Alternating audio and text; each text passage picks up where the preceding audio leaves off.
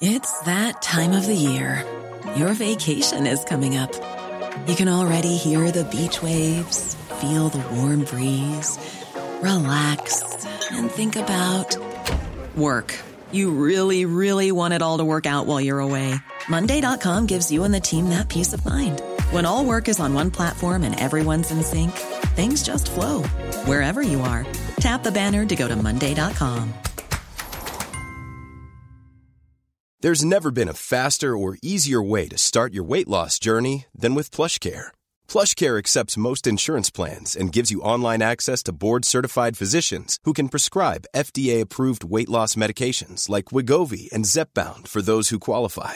Take charge of your health and speak with a board-certified physician about a weight loss plan that's right for you. Get started today at plushcare.com slash weight loss. That's plushcare.com slash weight loss. plushcare.com slash weight loss.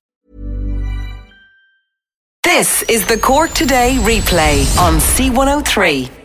As we welcome you along to the programme, we've got John Paul taking your calls at 0818 103 103. And talking of John Paul, you're not on the phones at the moment, you're not, no, so he can hear this letter. Uh, just before I came on air, I opened the post and there was a lovely letter in from, I won't give out her full name in case she doesn't want to mention it on air, but it's Kate writing to me from Glanmire. And I just love the idea that somebody took the time to put pen to paper, put a stamp on an envelope, and pop it in the post to make sure that we would receive it. And Kate says, Dear Patricia, what a gentleman you have with you in the station, that John Paul McNamara. Anytime I ring him, he is so obliging. God bless him.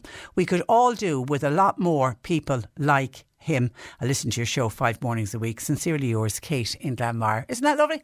And you don't know who Kate is. No, you don't know.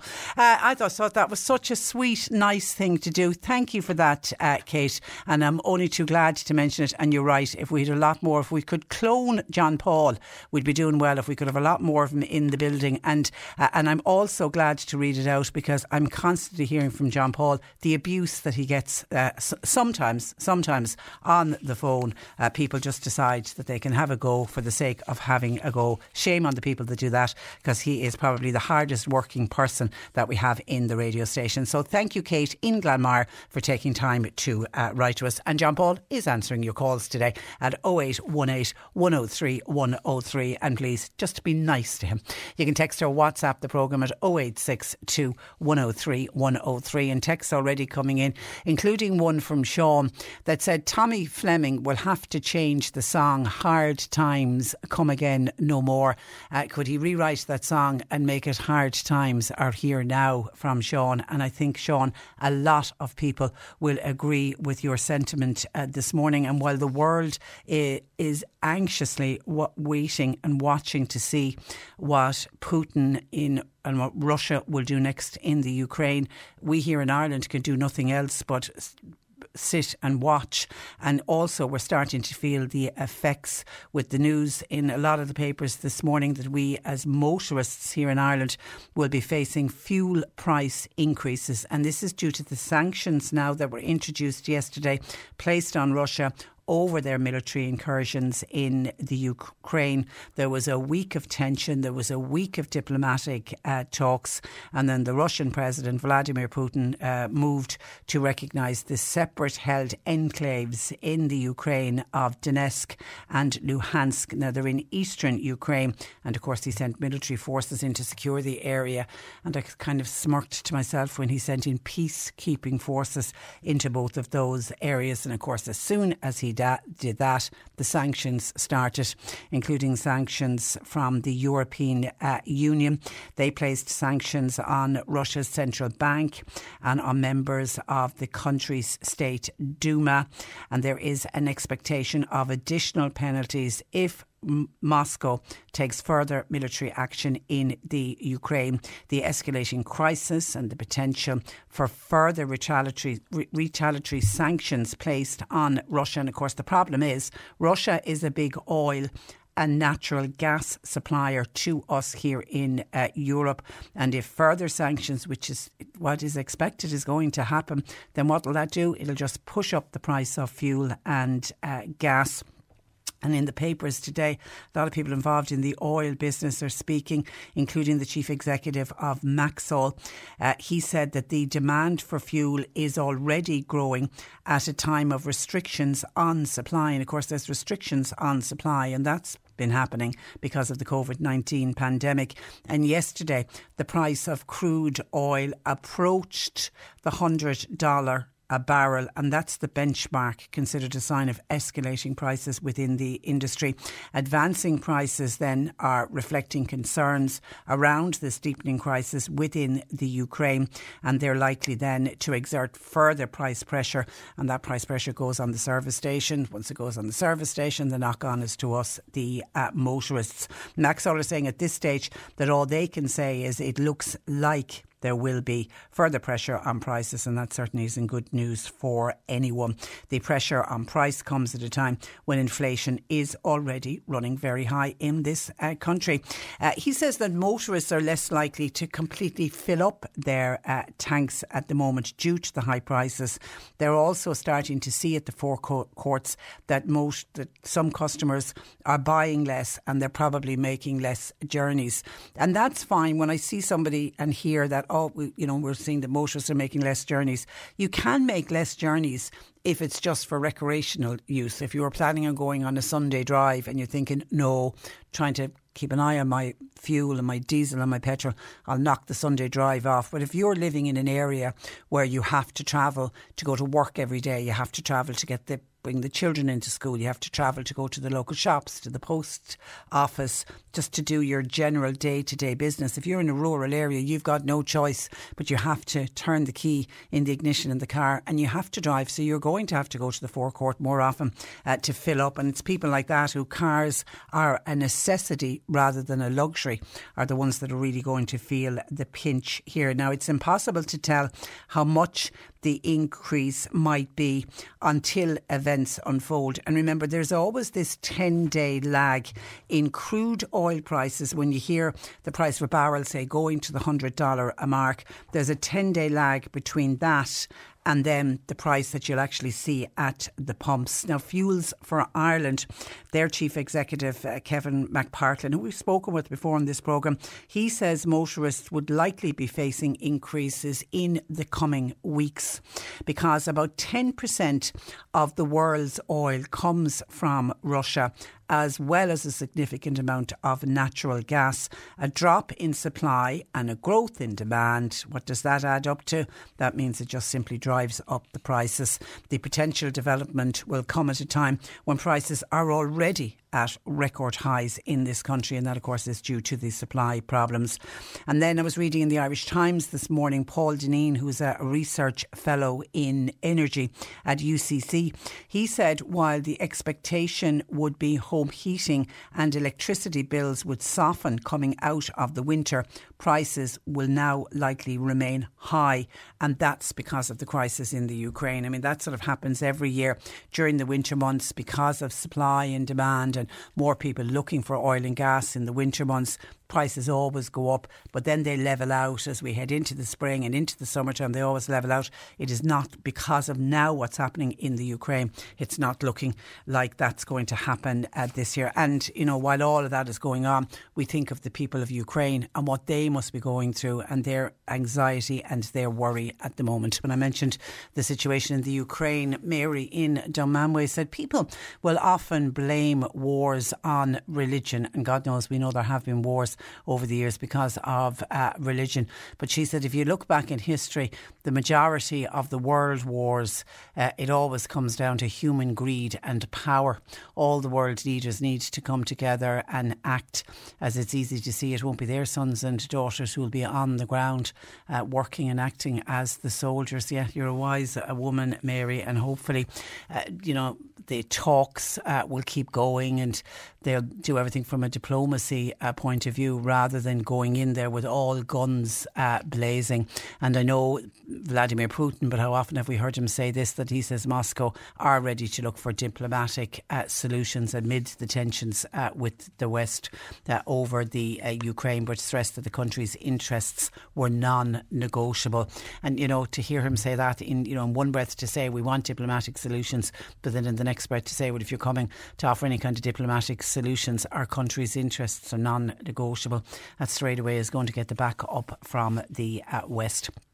Thank you for your call, at Mary, to 0818 103 103. OK, we're going to take a break and we are back with what the government announced uh, yesterday, and it is the winding up of the final restrictions to do with COVID. Cork today on C103. With Sean Cusack Insurance's Kinsale, now part of McCarthy Insurance Group. For motor, home, business, farm, life, and health insurance, cmig.ie. Yesterday, the Cabinet agreed to end the legal requirements to wear a mask from next Monday. They'll be optional on public transport and in shops and schools. PCR testing is also set to be scaled down, with the Health Minister Stephen Donnelly saying they'll keep monitoring any new variants that emerge. Adam Higgins is political correspondent with the Irish Sun and joins me to discuss what was announced yesterday. Good morning to you, Adam. Good morning, Patricia. Yeah, a couple of big moves on the COVID front yesterday. Yeah, and the ending of masks will be welcomed by many, but do the government accept there will be a level of nervousness by many others? They do indeed, and I think that was a question that was put to the Taoiseach Leo Varadkar when he was announcing these um, moves yesterday. That there's a number of groups, for example, trade unions who represent workers in retail and public transport. There's number of groups who represent people who have uh, underlying conditions who've all raised concerns and wanted to keep these mask mandates in place for the short term. The government recognises that, but they're keen to point out that look, they're following public health advice here. It's NPHET, it's the CMO who's advising that these can no longer be, you know, legally required. Now they do say that they advise people to keep wearing masks in public transport, keep wearing them on retail and in areas like that. But at the end of the day, they're putting this up to the public, and what you want to do is what you'll be able to do from now on. And w- will all the restrictions be lifted in schools, not just the need to wear masks? The things like the pods and that, are they all gone? Yes, you're right. I know a lot of teachers would be uh, delighted to hear that the likes of pods and the social distancing and all those sort of measures in school. Really, schools from next Monday will return to normal. Not all the teachers' unions are happy with that, though. That's true, yeah. But I think when you when you see a lot of vox pops on the TV and the radio when they talk to kids, they want to get back to that group learning. They want to move back towards that, and I think this is probably the time to do it because we don't know when another variant's going to come or what's going to happen, or when we might have to start reintroducing measures and that sort of thing. So I think this government really wants to get everything gone at the moment so that we can have this period of you know COVID free. Yeah, and of course, children are on midterm this week, so it's when they go back on Monday, the masks uh, will be gone. Now, I mentioned the introduction that the PCR testing is to be scaled down. Do we know yes. who will be entitled to a PCR test? Yes, testing wise, this is a, a really big change, and that PCR testing system is going to be scaled back quite significantly over the next couple of weeks. So, from I think the end of the month, we'll start to see the situation will be that only um, people over the age of 55 who haven't been boosted and who are may have an underlying condition or live or people who live with people with underlying conditions will be uh, able to get that free PCR test.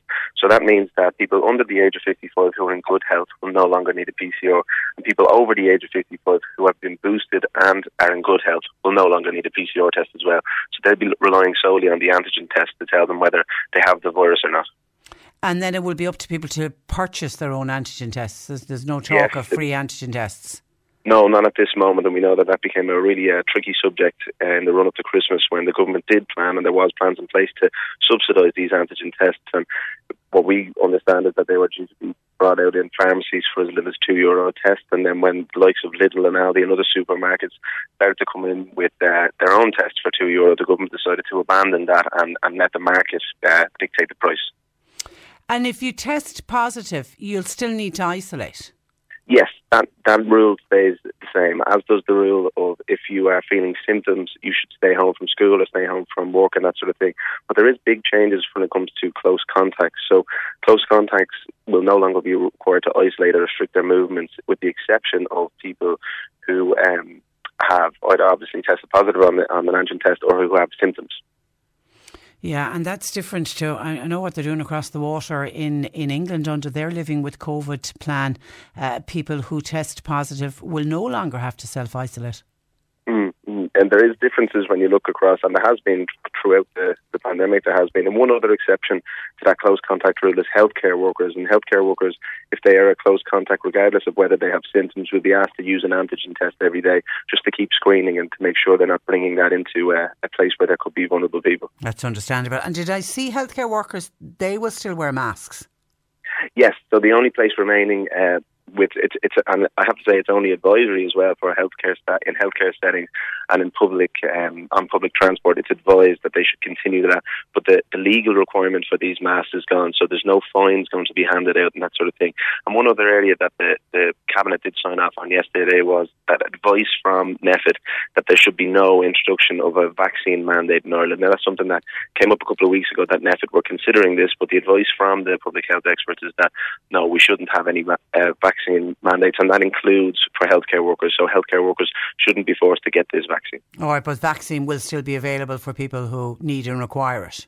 Yes, of course, and that that the next step in this now will be uh, the cabinet subcommittee on COVID nineteen will meet again at the end of this month to draw out a plan for the next twelve months of how we'll deal with COVID nineteen. And I imagine what you're going to see in there is kind of a protracted uh, COVID nineteen vaccine program that will continue over the next twelve months while we still obviously deal with this uh, virus with thousands of cases every day. Someone says, could you ask Adam, will contact tracing also end? contact tracing will be scaled back significantly. So, for example, with no close contact rules, that won't be needed anymore. But in situations where there's an outbreak in that could, you know, potentially be in a vulnerable place, the likes of nursing homes and things like that, that's where contact tracing will be focused from now on. And it has been for the past while now, I believe. A lot of your listeners may be listening and saying, I, I tested positive, registered my antigen test, or tested positive with PCR, and I never got a call from the contact mm. tracing service because they have been focusing on these vulnerable outbreaks. So places like nursing homes, healthcare settings, uh, outbreaks among older people. That's where they've been focusing that resource for, for obvious reasons. Someone asked, does it also mean we won't have to wear masks when going to a hairdresser? Will that be gone? That will be gone indeed, yes. So yeah. there'll be no. Uh, now, it is up to individual businesses, can of course put in their own rules that their customers have to wear uh, masks. And I think that's kind of going to be uh, an issue now that you see over the next while is what businesses introduce this if they want to. So, like, obviously, a business can refuse service to whoever they want if they don't have a mask on, but there will be no legal requirements now for a mask. So that's going to be a tricky situation now that I think some businesses are being left to deal with. Yeah, yeah. And have we seen the end of NPHET, Adam? Yes, NPHET in its current form is gone. So NPHET was uh, a, an advisory body of dozens of Ireland's best scientists, and they advised and served the, the government very well over the past two years. But in its current form, it's gone. It'll be scaled back to a group of about eight people, who will include, um, you know, top virologists and public health doctors. They will continue to advise the government on a rolling basis, but it won't be the situation that we saw over the past few years, where you know everybody's waiting for this big advice from NPHET and that sort of thing. That situation is gone now. They're very much moving into the background in a smaller capacity. Yeah, and at their last meeting last week, they they never made a date for the next meeting, which was telling in itself. They knew themselves that that was really officially their last meeting. They did, and, and at the end of that meeting, we were told that uh, Dr. Holohan thanked all of the, the scientists and the, the doctors involved in NPHET and for their what they've done over the past two years, which is very clear indication that he doesn't think he's going to be in that position again of, of dictating that big of a, a team. But if a new variant emerges, could we be back to square one? Well, that's the big question, and I think it's one that nobody really wants to know the answer to just yet because we're just getting out of these restrictions. And when it comes to another variant, the government has always said, look, we, they reserve the, the need for these restrictions to come back. They could, they've never said never when it comes to pandemic. They've never said masks are gone forever. They've never said uh, lockdowns even are gone forever. You know, so those sort of measures can still be used in the future. But um, here's hoping that there's no need to. Yeah, we're just all hoping that this is the beginning of the end. Uh, listen, Adam, appreciate you talking to us today. Thank you for that. Thanks, Patricia. Good morning to you. That is Adam Higgins, who is the political correspondent uh, with the Irish uh, Sun. And actually with the with the masks being removed not everyone is that happy with it. You will have lots of people who can't wait for Monday morning to ditch the mask and never want to wear it again. And then you'll have other people who certainly there will be a, a nervousness about it.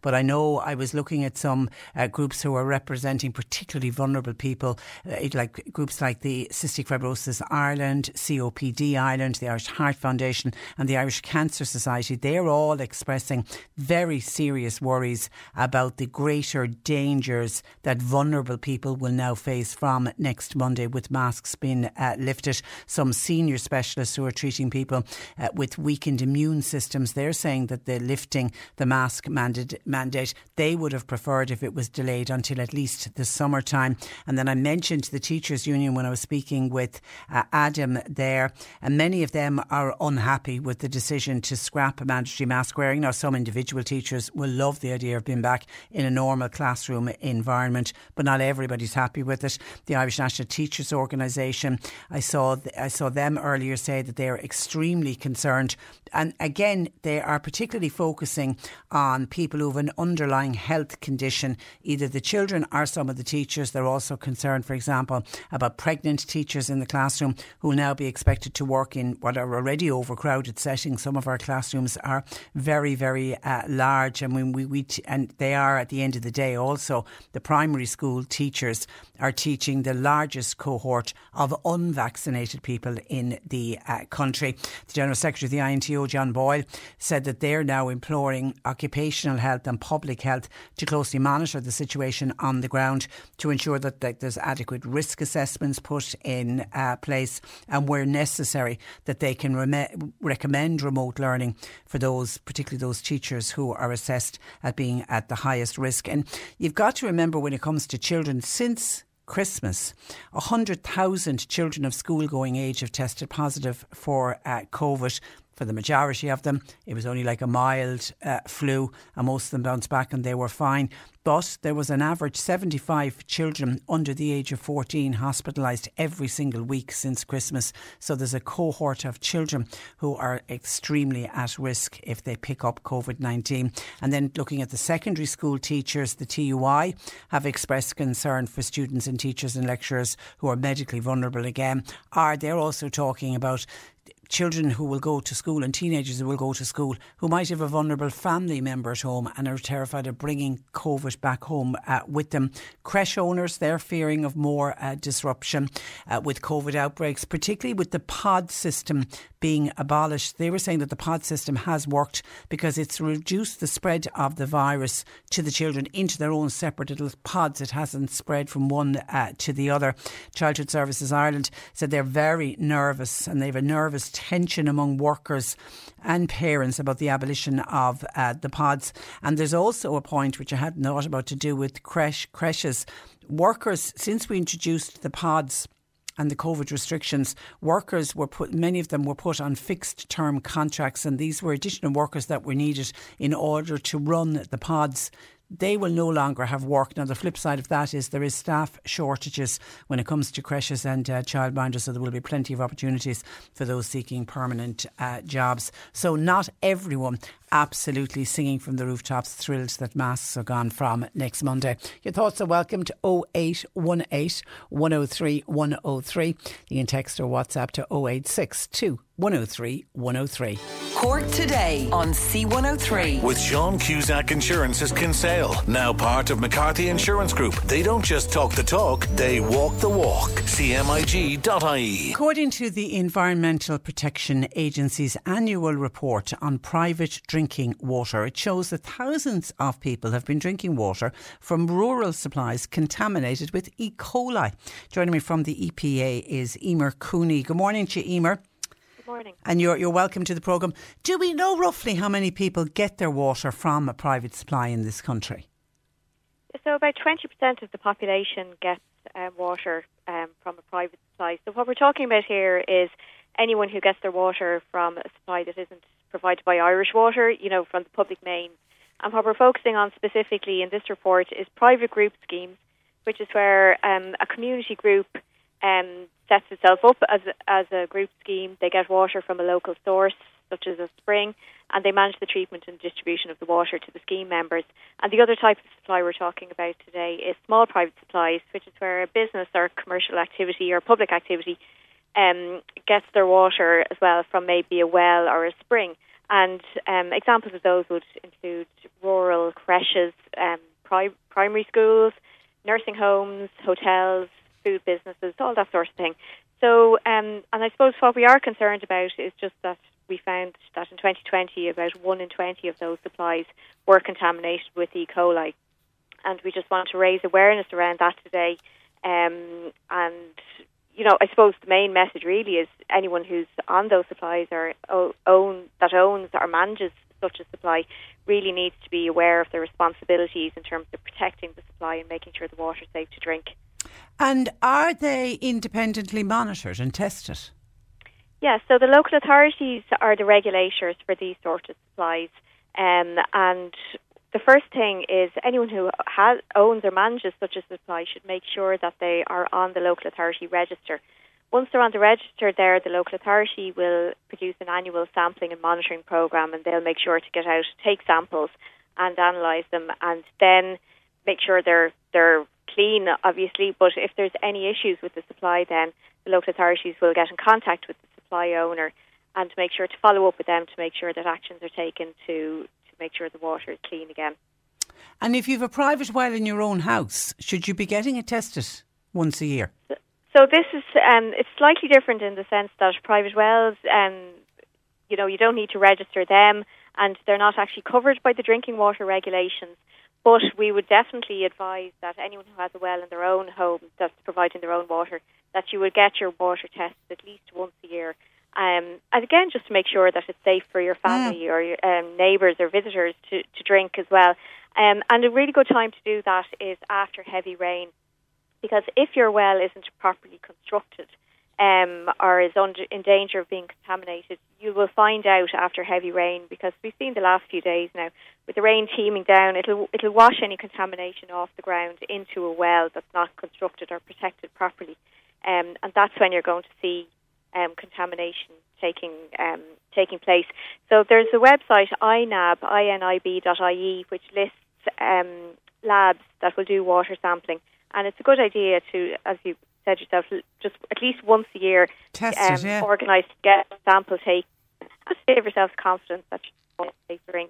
That'll highlight issues, and then we have a lot of information on our website epa.ie for anyone who, who is concerned about the well. Um, and there's an app there you can run through some questions um, and see can you be confident that your water is okay.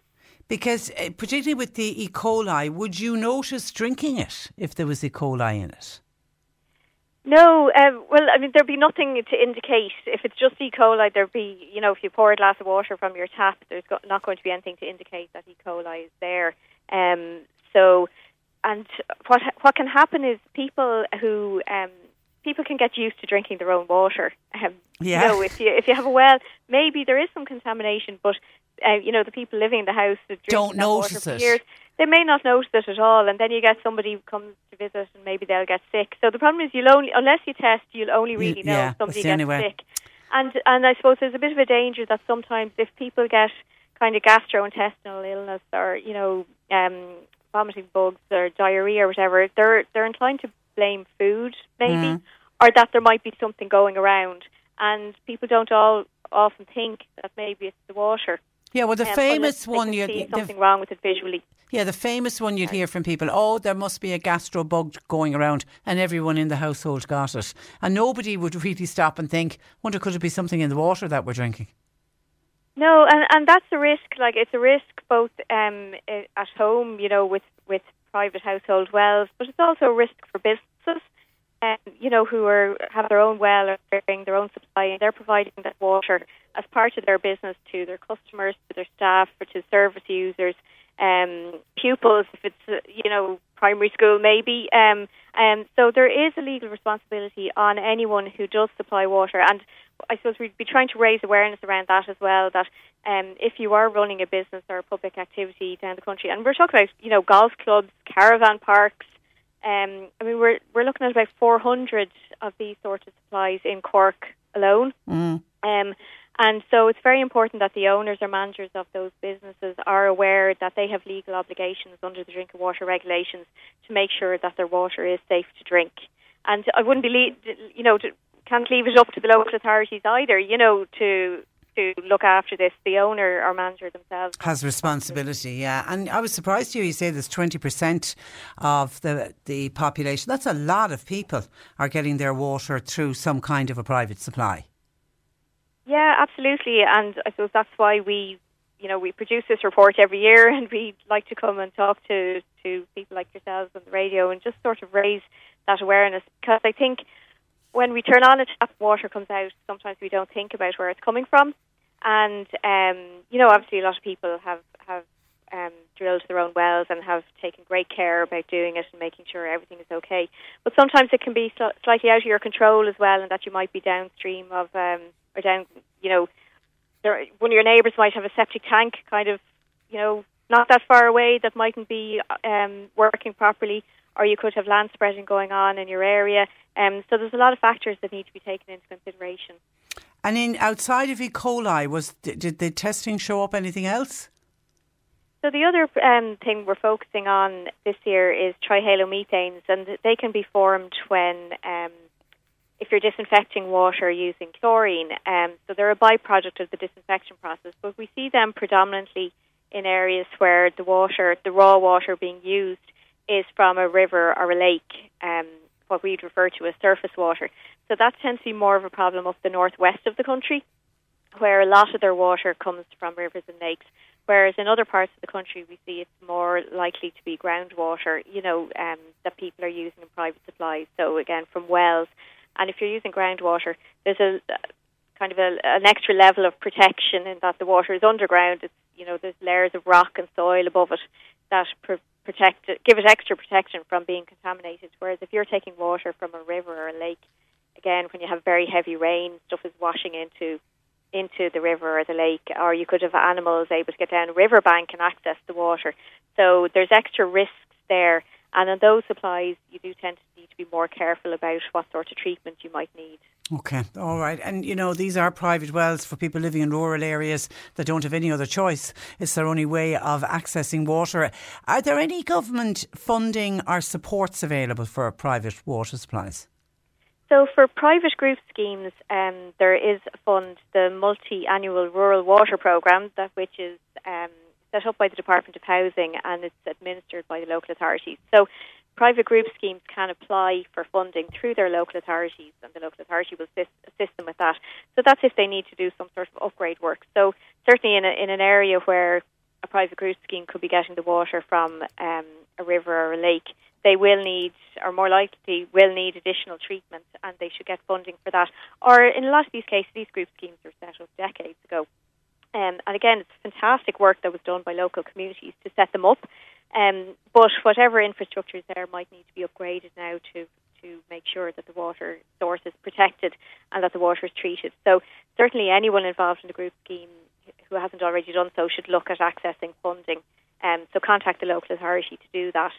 Um, so that that's really the main area where funding is available. But the Department of Housing is taking kind of a um, doing a review at the moment of rural water in general. Mm. Um, so we need to watch this space and kind of see what supports might be available yeah, and it's to keep everybody safe. That's what it's all about. Listen, Emer, pleasure to speak with you. Thank you for that. And thanks for joining us on the programme. Good morning to you. That is uh, Emer Cooney, who is with the Environmental Protection Agency. And remember, it is an Ed Sheeran track that you are looking out for as song four as part of the C103's four play for 4K. It is your chance to win 4,000 euro. We've picked three songs. We will play the three songs at some stage back to back and in the correct order. Bon Jovi's Living on a Prayer, Adele's Easy on Me, Whitney Houston, I Want to Dance with Somebody, and the final song in the C103's four play for 4K is an Ed Sheeran song. It isn't that one, Shiver, that I just played. It's that great uh, track called Bad Habits. And when we play those four songs in that row, you need to hit the phone lines as soon as you hear the, the Ed Sheeran song and get dialing because it's the 103rd caller, 103, will win the 4,000 euro. Make sure you've got the number already in your phone. It's our new number 0818 103 103. That's the C103 four play for 4K with Macroom Motors, where your journey to electric begins with a full range of Toyota self charging hybrid vehicles. And if you want to find out more, you can check out their website. Go to macroommotors.com and stay listening for the C103's four play for 4K only on C103. We're getting very excited because we want to give that money away. Okay, I need to take a break. We have news at 11 on the way. We'll take a look at some of your calls and comments coming in and also hearing as to why the Children's Rights Alliance feel that the government appear to have given up when it comes to housing families. Cork today on C103. With Sean Cusack Insurance's Kinsale, now part of McCarthy Insurance Group. Want great advice? You know who to talk to.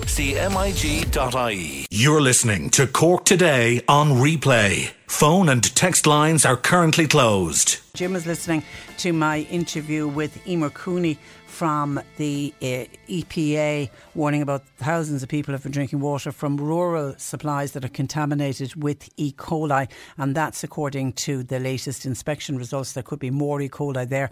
It's just people aren't testing. Jim wants to know why are the county councils not highlighting that farmers ought to keep back at least 25 metres from a well when spreading slurry on their land, says Jim. And I don't know how much of that spreading of slurry is to do with E. coli. It certainly wasn't mentioned but in my chat with the EPA. But I'm assuming if farmers are spreading slurry, they're spreading slurry in a lot of cases on their own land, so they'll want to make sure that they're keeping it away from their own water supply. So I suppose the majority of farmers are doing the correct thing. Thanks for your text, Jim. Can I just stay with the environment? Because somebody says, Patricia, hi, we're losing all our small birds to hawks. There are no rabbits left because of these hawks. The hawks, I feel, must be culled before it's too late. I used to have anything up to 50 birds coming to my bird feeders, and now I'm lucky if I've 10 to 15. It makes me so sad thinking you have others notice that, that there are less birds coming into their garden. And this listener is blaming hawks. Have we too many hawks? I wasn't aware of that. If anybody else agrees or disagrees, uh, let us know. And then Pat in Kilmallock says after the recent storms, and we had the three storms back to back, we'd Storm Dudley, then we'd Storm Eunice, and then I think the Storm Franklin was the one that caught a lot of people by surprise because that seemed to have been a more vicious storm than many people had anticipated. Pat says because of all of those storms last week, will we ever learn the lesson about trees? The damage that a tree can do if it comes down in a storm is unreal. And God rest that poor council worker in Wexford. Why are the council not cutting down all dangerous trees? Well, I think the council are. The council are doing the best they can when it comes to dangerous trees. But isn't it up to landowners as well following storms? I know Peter Dowdall, who'll be joining us a little bit later on on the programme, our gardening expert, he always talks about that, that particularly after very stormy conditions, bearing in mind three back to back, that landowners and people with gardens that have a lot of old trees, you need to check and see have they been damaged? Because there will have been a lot of trees that would have gotten in some way, maybe didn't come down in the three storms, but they're damaged to such an extent that the next big storm will bring them down. And that's what I think people need to take a look out uh, for. Thanks for your text, uh, Pat in Kilmallock. And actually, just when Pat mentions that county council worker who was killed, it was that was during Storm Eunice, wasn't it? Uh, last week, his funeral, gentleman's name was Billy Kinsella, and he was killed when a fallen tree close to his own home in North Wexford fell down. He was they were clearing the debris from the road. He was with another work uh, colleague when he was struck by a tree during uh, high winds. And his funeral, actually, his mass and burial is taking place this afternoon. So we think of poor Billy Kinsella and in particular think of his family today. May he rest in peace. Now, a number of people on about the masks and the lifting of the majority of all the restrictions now will really be gone from Monday. We'll kind of be back to where we were before we ever even heard of COVID in this country now, nearly two years ago. Somebody says, Patricia, I'm telling you now, I'll be wearing my mask for another uh, while, while I might look out of place. I don't really care. I don't think you're going to look out of place because I think a lot of people are still going to be wearing masks. And this listener said, Are they also gone on planes? They're not. And I know somebody else is asking the same question. What about no vaccine rule for travelling by plane? Has that been removed?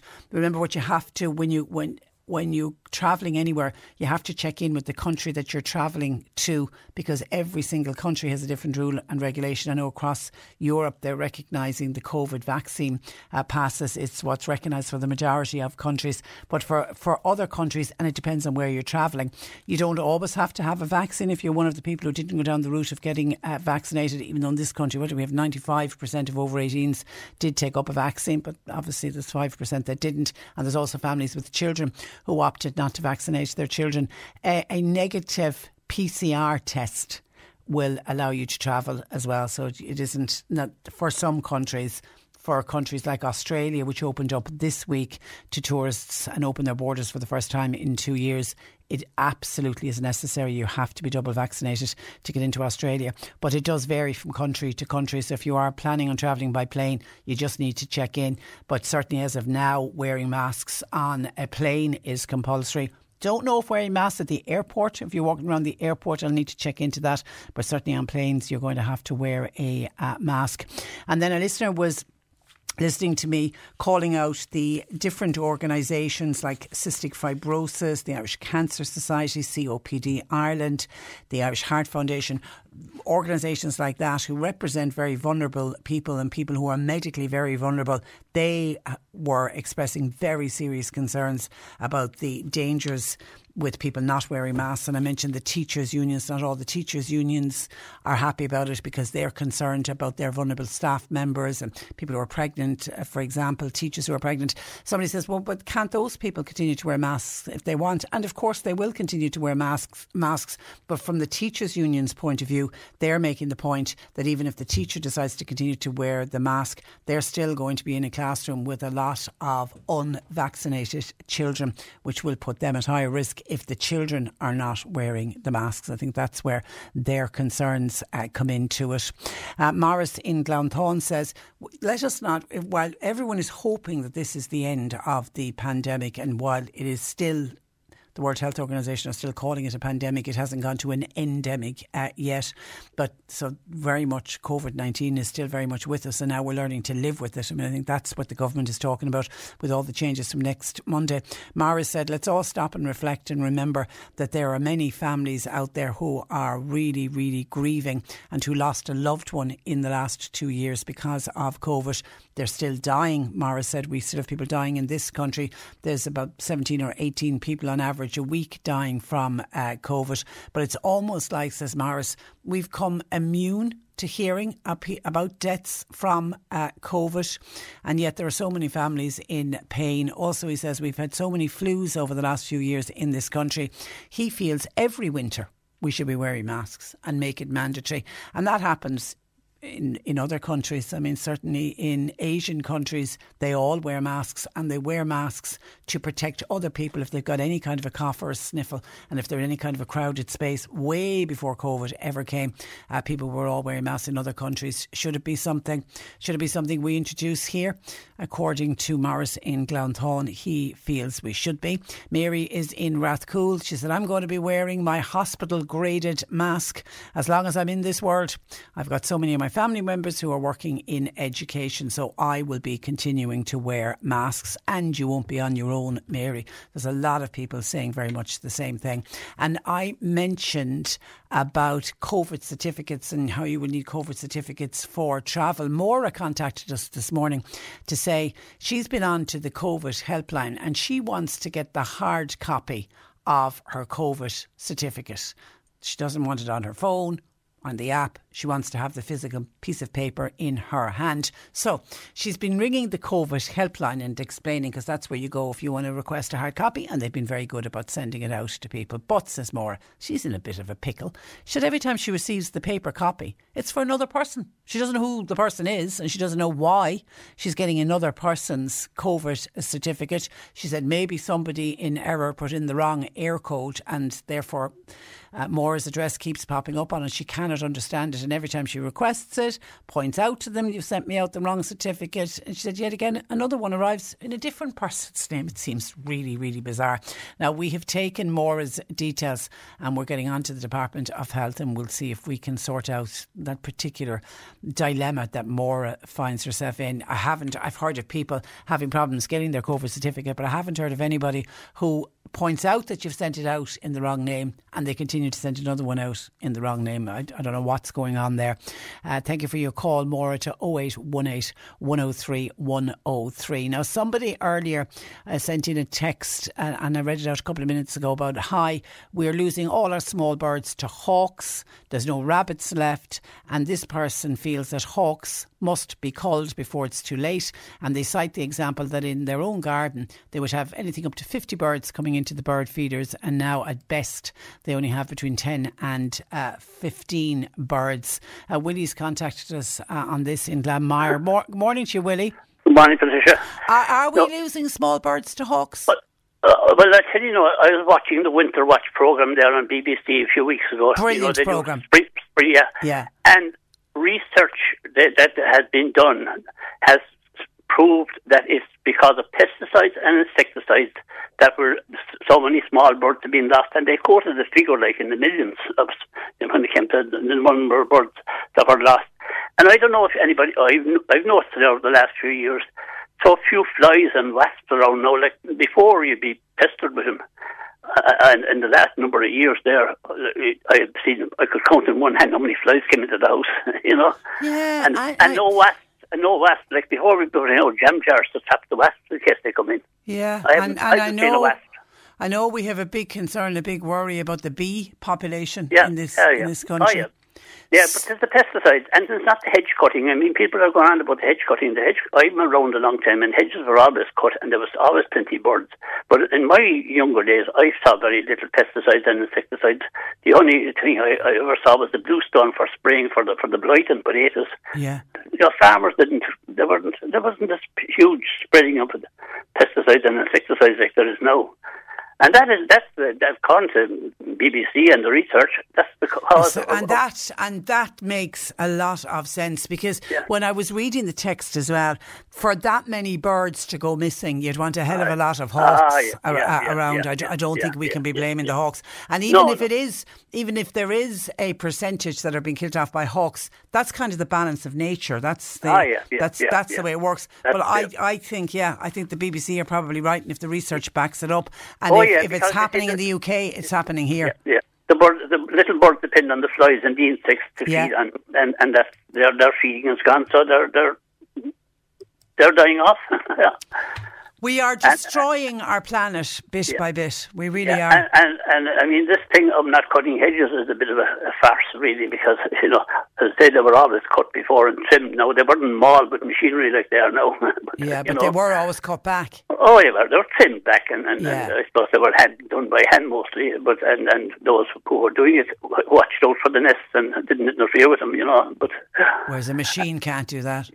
well, they, they could still trim them gently, you know, trim back the the ones who overhanging on the roads and that without cutting them right back to the roots. Do you they think sometimes it's used as an excuse not to cut the hedges? I think so. I Yeah. think so. Yeah, I think so. Yeah. And the damage done to cars, then I think a lot of Oh, people yeah, would agree yeah, with you. yeah, Okay, yeah. Willie, thank you for that. right. A man in the dokie. know. Thanks for Right. sharing your knowledge with us. Good day to you. Well, BB, Yeah, and that Winter Watch programme is great. Yeah, yeah, All yeah. God bless. Take care, Thanks, Willie. Thanks a bye-bye, million. That's Willie in uh, Glanmire. Not blaming the hawks, blame the pesticides and the insecticides. We are all using too many of them. 0818 103 103. C103 Jobs. Murphy's Pharmacy in Boherbue, they're looking for a full time sales assistant. This is with a view to completing a pharmacy technician's course. Email murphys.pharmacy at job at pharmacyjob at gmail.com. Receptionist, campsite assistant wanted. That's for the Mountain Forge Escape. They're based in Ardfield in Clonakilty. Connor is your contact at 086 0636 702. Or uh, you can email a CV to info at mountainscape.ie. O'Neill's Garage, that's in Bantry. They're looking for a mechanic. Mike is your contact 087 9460222. And a labourer is wanted for a block layer in the Cork City area. Uh, email millmasonry at gmail.com. You'll find all the details and more job opportunities by going online now.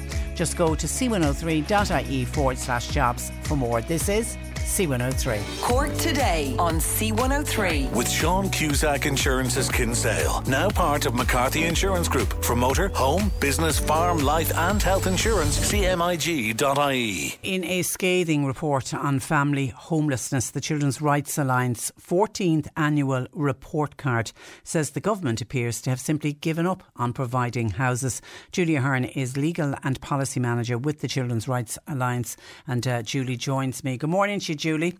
Good morning. And you're, you're welcome. Are the numbers of children experiencing homelessness in this country increasing rather than decreasing?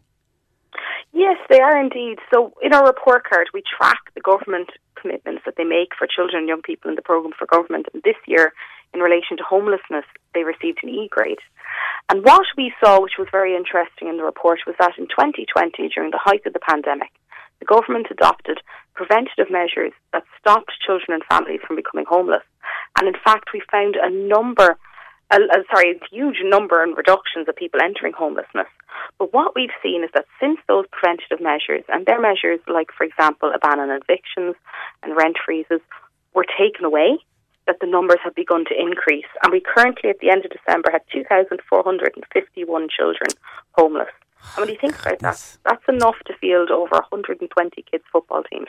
That's, so that's shocking. large number of children and it's, and it's creeping you're, back up. And it's you're proving that when the preventative measures, when the government decide that they want to do something about it, which they did during the pandemic, it can be done.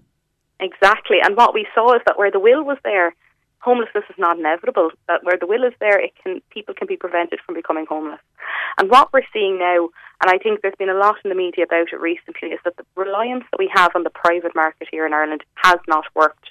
In November 2021, there was the lowest number of private rented properties available. And recently, there's been reports that rent is at its highest level since records began.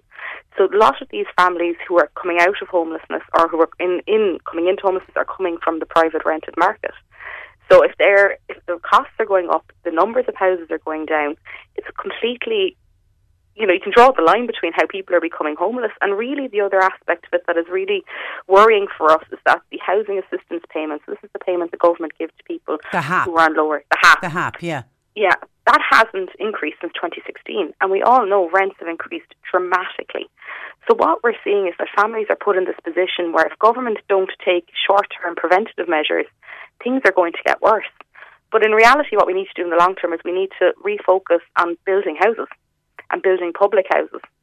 Well, it's funny because we only touched on the housing crisis earlier on in the week on the programme, and one of our listeners uh, sent in a text saying that we need to go back to the 60s and 70s when local authorities were building houses. I mean, is that what is it? I mean, it almost seems a, a simple answer, but is that what we need to do? It is because currently we're focusing on the private market, and that just isn't working. Families can't keep up with the increases that are being demanded of them in the private rented market, and more and more of them, if we continue this way, are going to fall into homelessness. And another really worrying element of it is that one in four children who are homeless in Dublin were homeless for over two years. Oh. So getting out of homeless accommodation is incredibly difficult because of this reliance on the private market. And I mean, we've heard over the years of what it's like living in this homeless accommodation for children and young people, families in one room, no place to play, no place to eat, no place to do homework, often far away from their schools. And can you imagine if you're a child how long two years is if you're living like that? And are you seeing the effect that that has on children living in emergency accommodation? Yeah, I mean, we recently, well, in the last number of years, we've done a few reports on that um, around particularly the impact on their education. And we know that for children and young people, often what parents do is they try to keep them in the school that they were always in, even if that means travelling across across the county, across the city, just so they've some some normality and some routine in their lives. And what we see is that children are tired. Often children are unable to concentrate. Uh, their emotional development and their their development in general can be quite impacted despite all the things the parents do to try to keep things as normal as possible. But it's just such a difficult situation. I mean, if you think about it, if you and your family were living in one room and everything had to happen in that one room, there's no way you could have a normal family life, no, no matter how impossible. hard you tried. It's, it's impossible. And, you know, I've heard, particularly the, say, the slightly older children and the teenagers, there's a huge element of they're stigmatized, they're embarrassed to say mm-hmm. that they're living in a local hotel. Yeah, and I mean, who could blame them? You know, it's hard enough being a teenager, and you know, we've seen the levels of anxiety increasing dramatically throughout the pandemic. And can you imagine putting that on top of it for people, especially during the pandemic? But I think you know it's clear that the will is the will. If the will is there, it can be done. It has been done, and the government themselves did it, and they only did it last year. So what we need to see is government step up to the mark and be willing to take those measures that they know work and that are proven to work to ensure that children and families are not living in this type of situation. Okay, and you have got a, quite a, a detailed uh, report. You also look at things like the government didn't do well on mental uh, health CAMHS. Is that simply just under too much pressure? Yeah, I mean, within the report card, we looked we looked at the system more broadly, but very specifically, we looked on the children in need of the most acute help. So that's children who might need to go into hospital to see to have their mental health um, help to get help with their mental health. And what we saw is that last year, 25 children and young people were placed in an adult unit. So if you were to think about that, these are the children who need to go into hospital because their mental health is so bad. They're being placed in an adult ward. And if you're a child, that is absolutely terrifying because these places aren't designed with children in mind like a children's place would be. They're not in a place that has the correct staff for them. And often what we see is that even things like activities just aren't there for them. So this is unacceptable in this day and age that children and young people are being placed in adult units. But what is really concerning for us is that instead of the government trying to stop this practice, like they committed to in the programme for government, they're actually bringing in legislation that will place it on a statutory footing for the first time. So that part of it is really worrying. But then also, as you mentioned, accessing to CAMHS services. We know the system's at breaking point. We've heard all the reports coming from Kerry and from other areas about what is happening for children and young people on the ground. And we also know that anxiety is going through the roof. And really, the government need to step back and they need to think about how they could implement real time solutions and listen to children, listen to families, listen to professionals and experts, and implement those practical solutions that can try help the system cope with what we know is coming down the tracks following the pandemic. Yeah, yeah, we all know that there's an increase in, in mental health uh, issues, and I just think it's, it's, tough enough for the child waiting to access the service, mm-hmm. but for parents sitting at home watching yeah. their children in pain, it's yeah. just dreadful. Yeah, and we hear that we have an information line in the Children's Rights Alliance where we provide free legal information and advice to children, to young people, and to families. And we hear from parents about how hard it is for them to have to watch their child, but then also have to fight to try get them access to the services they need. And really, what we need to be focusing on in mental health is shifting the focus to, away from crisis interventions to making sure the services are there in the ground to prevent children's mental health getting worse.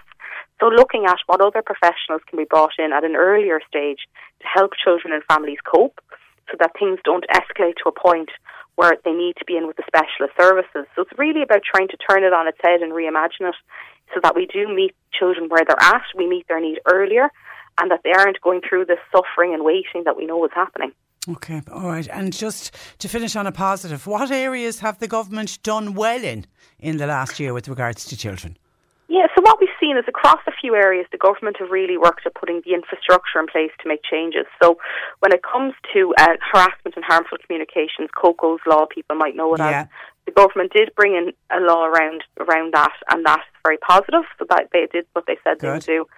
Um, similarly, in direct provision and on docu- for undocumented children, they have brought in place li- milestone pieces of um, infrastructure. So this is a commitment to end direct provision and also a scheme whereby people who are undocumented can apply to have their status regularised. Now, the impact that has yet to be seen and we will have to monitor it closely to make sure it actually does what it says on the tin. But they have started in those areas to put in place the infrastructure. And then similarly, when it comes to children with special educational needs and early years, they have started to increase investment. And again, we have to wait and see does that have the impact that it needs to have in the lives of children and young people. But it's positive to see them moving in the right direction. Okay, it's good to end, end on a positive. Uh, Julie, listen, thank you for that and, and well done. It's a very, really, really detailed report. Well done to everybody at the Children's Rights Alliance. And thank you for joining us this morning. Uh, good morning to you. That is uh, Julie Ahern, Legal and Policy Manager with the Children's Rights uh, Alliance. And just the mind boggles that we can have nearly two and a half thousand children as we speak living in homelessness uh, in this country. 0818 103 103. John Paul taking your calls and talking of calls. Uh, Nuala, one of our listeners, contacted us. Now, it's on behalf of her brother. Her brother's partner died. It's over a year ago now, but her brother is still struggling. And she describes him as being extremely sad within himself. You know, that awful feeling that you get when you lose a loved one, that heavy, heavy feeling of uh, bereavement. And she said, he feels himself that he needs a little bit of help and he is willing to open up and perhaps what what he thinks he needs and what Nuala thinks he needs is he needs a little bit of bereavement uh, counselling. But her brother doesn't like the idea of doing counselling you know on a one-on-one basis. He feels he would do a lot better if he could get into a group situation. So they're living in the North Cork area but Nuala said they are willing to travel. So they, they would travel outside of the area maybe go uh, to the city or anywhere else if there was if anybody knows of a group or if anybody can offer advice so that Nuala, being a really good sister trying to help her brother, if anybody is aware of any group that you think her brother could benefit from joining some kind of group therapy, group counselling, but specifically for bereavement. Anybody heard of anything or know of anything that would help Nuala's brother? Let us know 0818 103 103. You can text or WhatsApp to 0862 103 103. Cork today on C103. With Sean Cusack Insurance's Kinsale, now part of McCarthy Insurance Group. They don't just talk the talk, they walk the walk. CMIG.ie. Now, high winds brought on by Storm Franklin, which was our third storm in a row last week, has taken its toll on one of Cork City's best known landmarks, and that's the cross on the roof of the Church of the Ascension in Gurranabraher. Father Tomás Walsh is the parish priest there, and he joins me. Good morning to you, Father Tomás. Uh, good morning, Patricia. And, and Thanks for having me on. Well, you're, you're very welcome. When and how did you realise you were in trouble with the cross? Uh, well, on um, there was another priest here with me on Sunday, and somebody knocked at the door. Some pr- local parishioner and said that I know the church, the cross had tilted over, or tr- they, what they said was it was falling. So I went out. Um, I went out to, to view it, and it was tilted over, very obviously tilted over. And I watched it for some time, and there was no movement. But then a lot of the parishioners came and kind of felt that we should ring the fire brigade, so we did. And anyway, the fire brigade weren't able to go up and evaluate it because um, they, it was too windy for them to go up on their own uh, laddered uh, the ladders in their vehicles. So uh, they they said, look, that the place was closed off until we got an engineer's report assessing the damage. So on Monday, actually, the engineer came up and he was up there. And what he said was that that it, it wasn't in imminent danger. It was the, it's really the casing around the cross that has dislodged okay. um, the the metal, the, the steel kind of spine, if you like, and um, so uh, anyway, he was up, but he did say that the cross was in a bad way, and probably everything needs replacing. It's ah. there sixty years. So uh, I suppose it is. And it's is it the first time it ever got damaged in high winds? Uh, it is, yeah, yeah, from my knowledge, yeah. And you know we've had some big storms, so it has withstood a good amount over the years. But like all of us, it gets old and it's pushing. It's pushing on a bit. Yeah. So the, the, the church grounds, I know, initially were deemed unsafe. Are, are, is the church back in use again now and everything? The yeah, the, the engineer said to just close off kind of around the belfry there. Okay. And that we could use the compound. So the great. We're back saying mass. Now there would be a problem for funerals and things where you'd have a big number of cars and they won't have the parking space. But anyway, what's the, the, what's the, what we have to do immediately is that we have to get scaffolding up there to remove the casing. Okay. And then a fuller assessment will be made, and we'll see where we go from there. But I'm kind of very determined that a We'll go back. will go back there, and a lit up cross will go back there. So it needs the, the entire cross now needs to be replaced, is what you're Uh, saying? yeah, he says it's in the bad way, kind of r- rusted and things. Yeah, yeah. And of course, when you're looking at it from a distance, you don't notice any damage. It's only when somebody like that, an engineer, gets up, Yeah, up and close. kind of go into in, go inside it. It, it never occurred to myself really until he showed me pictures, and it does need replacing. That Yeah. And is there damage done inside in the belfry? Do you no, know? there, no. is- there isn't. No, Well, that's good news, isn't yeah, it? it's good news. Yeah, So I, I saw a GoFundMe page has been uh, set up by the local community. that's right. The the two ladies here and the secretary said that we asked for permission, so I said go ahead. Uh, it will cost a good bit of money, you know. Um, now we we hope to get something from the insurance. We certainly get scaffolding uh, costs and things. I'm certain of that, but uh, but they won't replace the cross itself because because that would be just wear and tear. It's not damaged Yeah. by storm. Thank God, insurance will catch you every way, won't they? Yeah. so they, they you'd probably get covered for the cost of removing it, Yes, exactly. and then you're going to be left with the blank space to start again. The- yes, Yeah. So so you have an idea for an, a lit up cross, which is because the, the old one, the one that's there, that isn't lit, is it? It is, yeah. Oh, is uh, it? Uh, that has been lit since the sixties, but Oh, has it? but it, it it costs a lot of a lot to maintain it actually because every time uh, a light would go on it, you'd need a hoist to go Okay. up the eighty feet and from the ground level, and that we are talking really about a thousand euro uh, to start with to get the crane. And then whatever costs for maintenance, but um, so it has been lit, but uh, from the beginning. And I remember as a little fellow growing up, my mother showing us the cross at night from our house in Ballyphehane, which is right across the city. Uh, but um, the so, but for a few years it wasn't working. Actually, they they just got too expensive to maintain, and but now. Um, the, so about four years ago, there we got it going again, and we got an incredible response from people uh, all over the city, Bishopstown and Blackrock, and those people who were able to see the cross lit up at night, and it was just uh, it was kind of a real kind of beacon of hope there in the dark, dreary nights of winter. So we will get a lit up cross again, uh, without and doubt. and, yeah. pro- and probably you know with I mean as you say that's a 60 year old cross technology has moved on and LED bulbs and all of that there's probably more modern ones that would Oh. will last longer Yeah, about four years ago, actually, we did put in the LEDs, Oh, and you? there was less maintenance certainly with Yeah. those, and it it was even more luminous as well uh, than the fluorescent tubes. yeah and wh- where do you go to buy a cross to put up on top of a church Well, it would have to be kind of fabricated, really. The, Right. uh, the, the, a contractor will be needed to fabricate one. Yeah. And then the, the, the, the, the kind of the casing around it will will have to be made again. So it will cost a good bit of money, actually. But anyway, I'm determined to get it up and lit again. and you and you have the people so you certainly have the people of Gurranabraher Ah, and and I think the wider city behind you We have, yeah, actually, you know, some donations have arrived here. Uh, some man arrived and an elderly man arrived in there this morning giving a hundred euro, and he's not from the parish at all. So uh, there, are- there's great, great goodwill, and Gurranabraher, the people, kind of, we've put a lot of pressure on them in recent years to get the new roof and everything.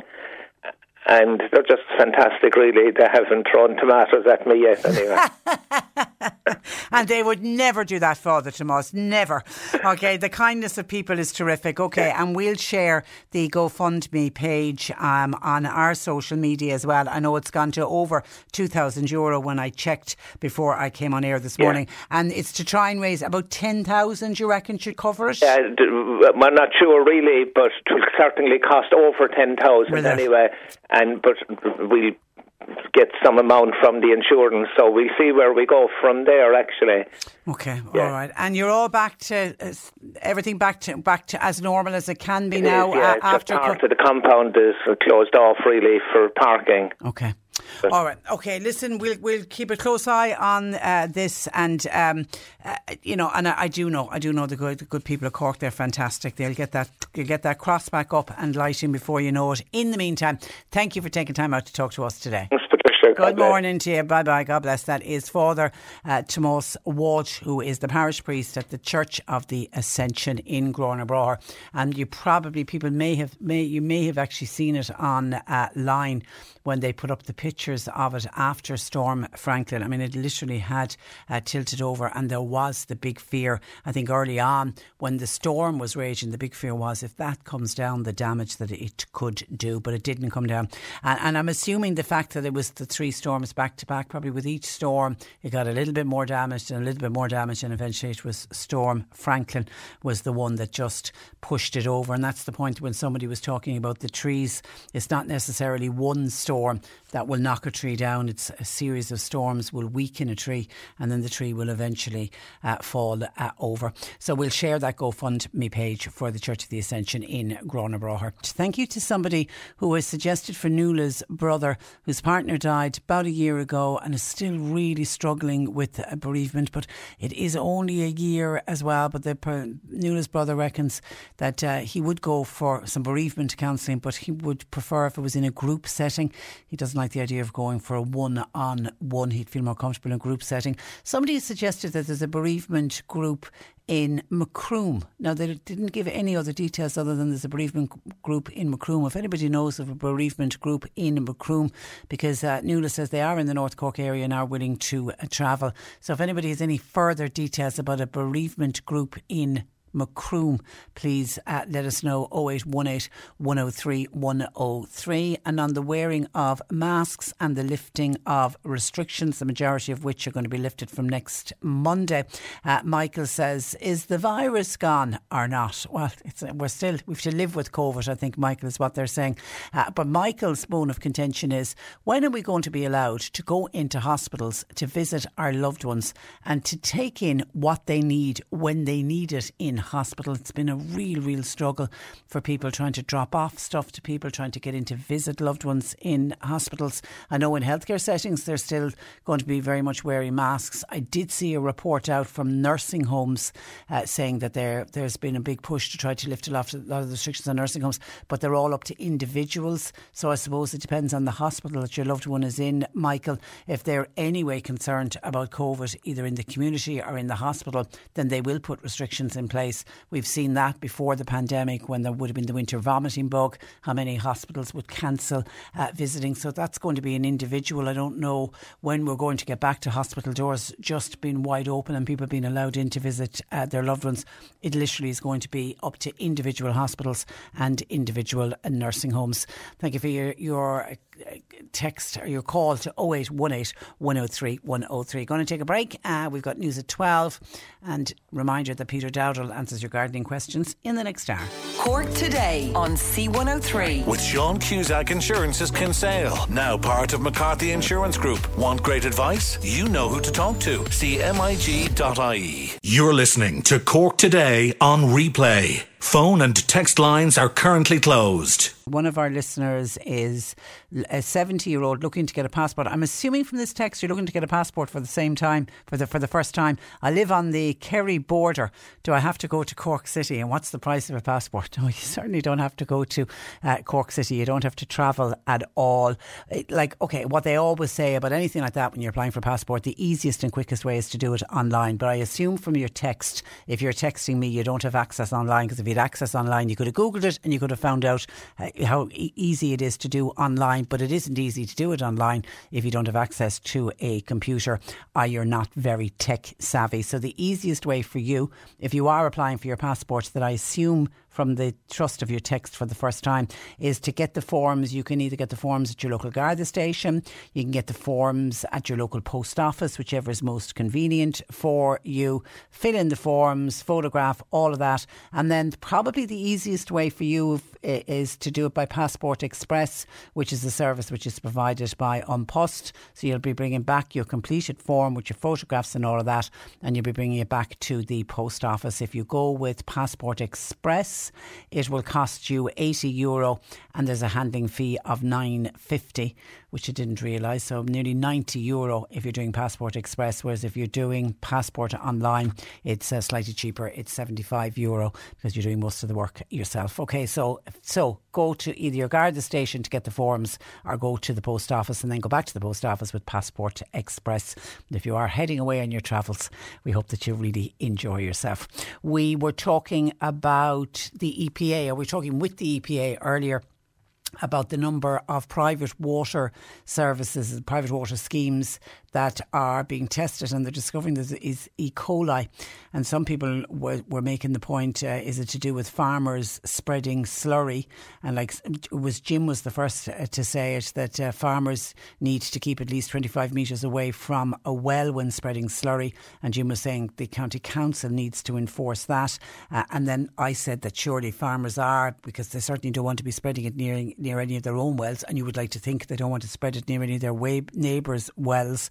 Well, Dennis said the farmer next door to me quite frequently spreads slurry and fertiliser, and it is within my 25 metre exclusion uh, zone. And I have reported it, but Dennis reckons nothing has been done about it, which is shocking to hear. And that could be one of the reasons. I don't know if you've had your water tested, but the EPA are saying if you're, if you're in a group scheme and the local authority are on top of it, they'll do the testing if it's registered with them. But if it's if it's just a house on their own, you need to be getting it tested to make sure that nobody in the household is becoming sick because of the water coming out of your tap. Now, we were talking about bereavement counselling earlier because Nuala contacted us. She's looking for suggestions for her brother, who is a year after the loss of his partner and is still struggling and is looking for some kind of group bereavement counselling, and we're still looking for suggestions to pass on to Nuala's brother. But that has prompted somebody to say, listening to you talking about that gentleman and his bereavement counsel, I know everybody grieves differently, says this texter, but all counsellors, including the good Joe Heffernan, who talks on your programme, talks about the seven stages of grief. In my case, I didn't go through any of the stages of grief. When my lifelong friend and employer died three years ago, I went into about four days of absolute wailing and crying. And then all of a sudden, the wailing and the crying stopped, and I simply accepted that my dear, dear friend was gone. My faith then really helped me hugely because I truly believe I will meet with him again. And I was doing him no favours, wallowing in my loss, as he was such a cheerful man. He would hate it to have seen me so unhappy. So, for his sake, as much as my own, I copped on and I faced up to it. Admittingly, I do have the odd down day, but then when that happens, I talk to his photograph and it helps get me back on track. Well done, you've got a really good positive attitude. There will be other people listening who are grieving at the moment who would love to be in the position that you are in now. And good to know that you had, had you had your faith as well. I think people who have a very deep faith I'm not saying that they get over bereavements any quick any quicker, but it certainly does help. And you're right, everybody grieves differently, and it's a point that I always make if I'm messaging or texting or speaking to somebody who's had a recent bereavement. I'm always saying to people, there's no right or wrong way to grieve. What might be right for me may not be right for you. And I always say that to people. And I think more than anything, people just need to be kind to themselves. And you're right, Joe talks about that. There are seven stages of grief, and you can bounce from one stage into the next stage and then go back two steps again. And it's a, it's a it's a difficult difficult thing. Grieving is uh, for everybody, but good to know that you seem to be you seem to have your act together, which is fantastic. Long, long may that continue. And thank you for your text to 0862 103 103. And then on wildlife and people talking about birds and people are blaming things like hawks. And then we'd Willie, I think, with a really good explanation, taking his advice from the BBC's Winter Watch programme that we're losing so many of our small garden birds because of pesticides. We're losing so many of our insects because of insecticides. Then obviously, if we lose insects, we're going to lose more birds because a lot of them feed on the insects, and if they're not there, then obviously that's going to have a knock on effect on the bird population. Marion says that she's a walker, she's out walking quite a lot, and she's noticed over the last couple of years. She's now seeing very little rabbits on the road. That previously, when she was out walking, there would always be times of the year she'd spot a lot of rabbits. She also hasn't seen many pheasants around anymore. She's blaming buzzards, you know, those big birds, because she says in the area where she lives and where she does her walking, there's three or four buzzard families in that area. She is convinced that they are the ones are responsible. She feels buzzards, buzzards are way worse than the hawk that was one other listener felt was responsible. But again, listening to what Willie had spoken about, I go back again to the point, even if there are a lot of buzzards or a lot of hawks in an area, they still couldn't do that much damage to see so many birds disappearing. I mean, one of our listeners reckons they, they used to have about 50 birds coming into their bird feeder and it's now down to between uh, 10 and 15 and that couldn't all be explained away by just having some hawks in the area. And Anne actually is also on about uh, buzzards. Anne says we have several pairs of buzzards around. We also have lots of birds. In fact I just saw a jay when I put out some seeds. I also have goldfinches around all the time. They by the way love peanuts. The buzzards kill small rabbits and rats, which I've witnessed and only witnessed last week.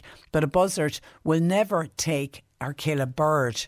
They just go for the vermin. They kill the rats and the mice, and they'll also kill rabbits. That is from Anne, who sounds like she is a bit of a woman in the know. And thank you for that, Anne. And Dan says, Hi, uh, Patricia, on the issue of small birds. I actually have more small birds in my garden than ever before. I also have two pairs of kestrels and I also have some sparrowhawks who regularly visit the garden. But I also have crows, and in particular, I have a number of grey crows who viciously defend my garden when the sparrowhawks or the kestrels come too close. Their reward they get fed. It is all about balance. I don't have any rodents despite my bird feeders in the garden because some people worry about the bird feeders can attract rodents. And by the way, I also have plenty of rabbits. It's not the hawks that are the problem, it's us and how we look after our environment.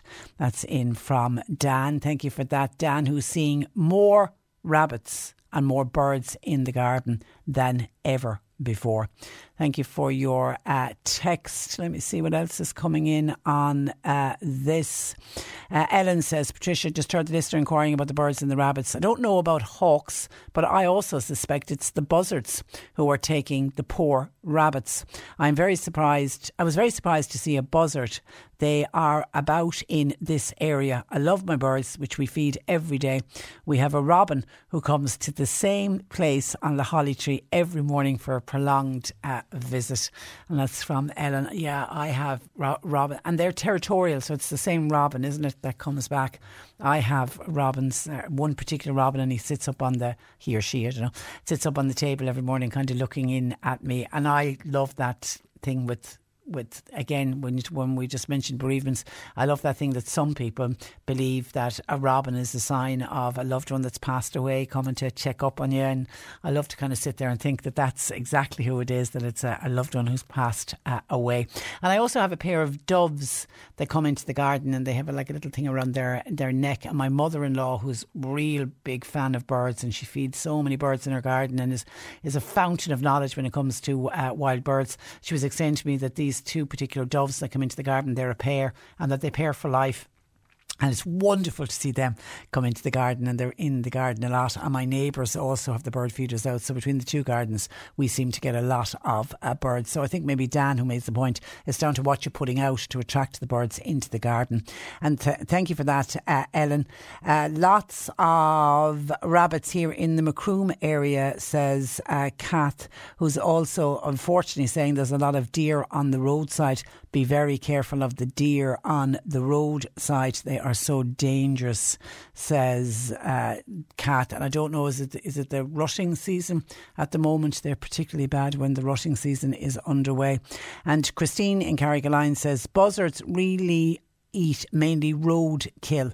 I have lots of garden birds which I feed, so I don't understand why people are saying that uh, there are no birds around. I'm seeing a lot of them. Okay, that's just some of your thoughts coming in about birds and wildlife. Thank you for all of your commentary. When I was speaking with Father Thomas about the Church of the Ascension Church Cross in Gurranabraher and how the parishioners and people from outside the parish are chipping in to pay for the cross, because as he said, the insurance will cover the cost of removing the old cross. But the fact that the cross is there 60 years, the insurance company are saying, sorry, mate, wear and tear, we're not replacing that for you. So the the parishioners have set up this GoFundMe page. Somebody, and I was waiting for this, and it did come in just after the interview with Father, Father Thomas. Why can't Rome pay for the new cross at the top of the church? The Catholic Church is a most wealthy, is one of the most wealthy organisations in the world. Why should parishioners have to uh, play, pay? Mm, I would say uh, good luck with Rome coming in to help out with a cross on the top of a church in Gurranabraher. Lovely idea if they would jump in and do it.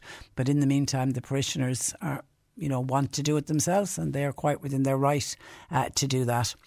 0818 103 103. Our lines are open. John Paul taking your calls. Gardening questions, please, for Peter Dowdall. I can see some coming into us by text. You can keep those coming to 0862 103 103. The C103 Cork Diary. With Cork County Council delivering roads and housing, community and business supports all across the county. See corkcoco.ie.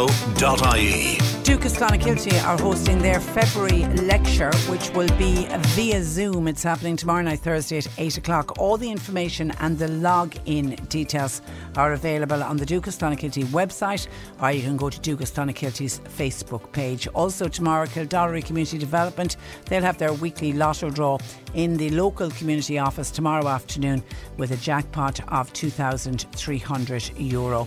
And Ballinhassig Community Development Association, they're welcoming back set dancing for their céilí on Friday night, half past nine. It'll be in the Marion Hall. Admission will be €10 Euro and teas will be served.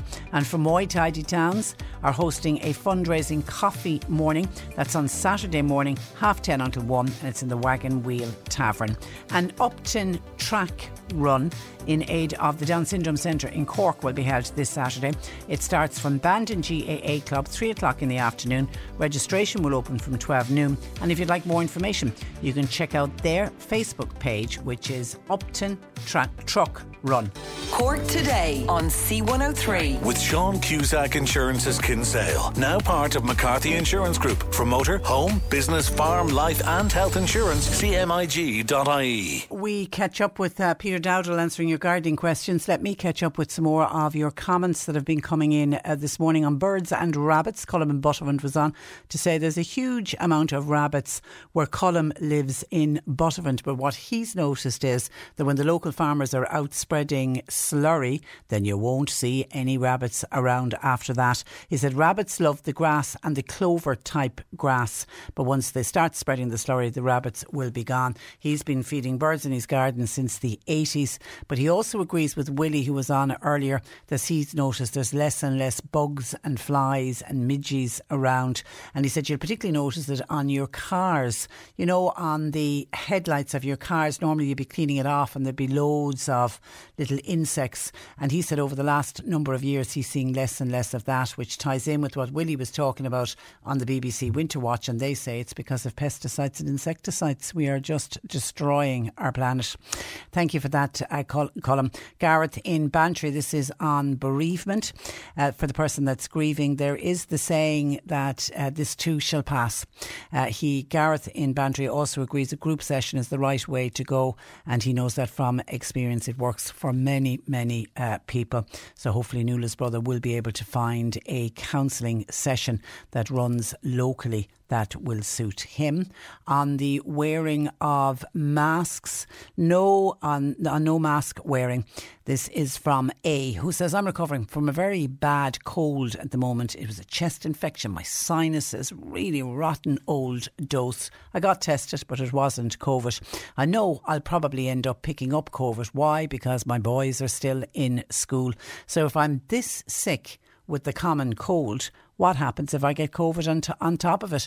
NPHET, I feel, are out of order, removing masks in public settings. Hospitals, wait and see, will be inundated with people. Use the KN95, that's the medical grade mask, because they not only keep COVID out, but they also stop you spreading COVID. I heard this mentioned, this mentioned by a medic on the radio. The pandemic will thrive under the no mask regime, unfortunately.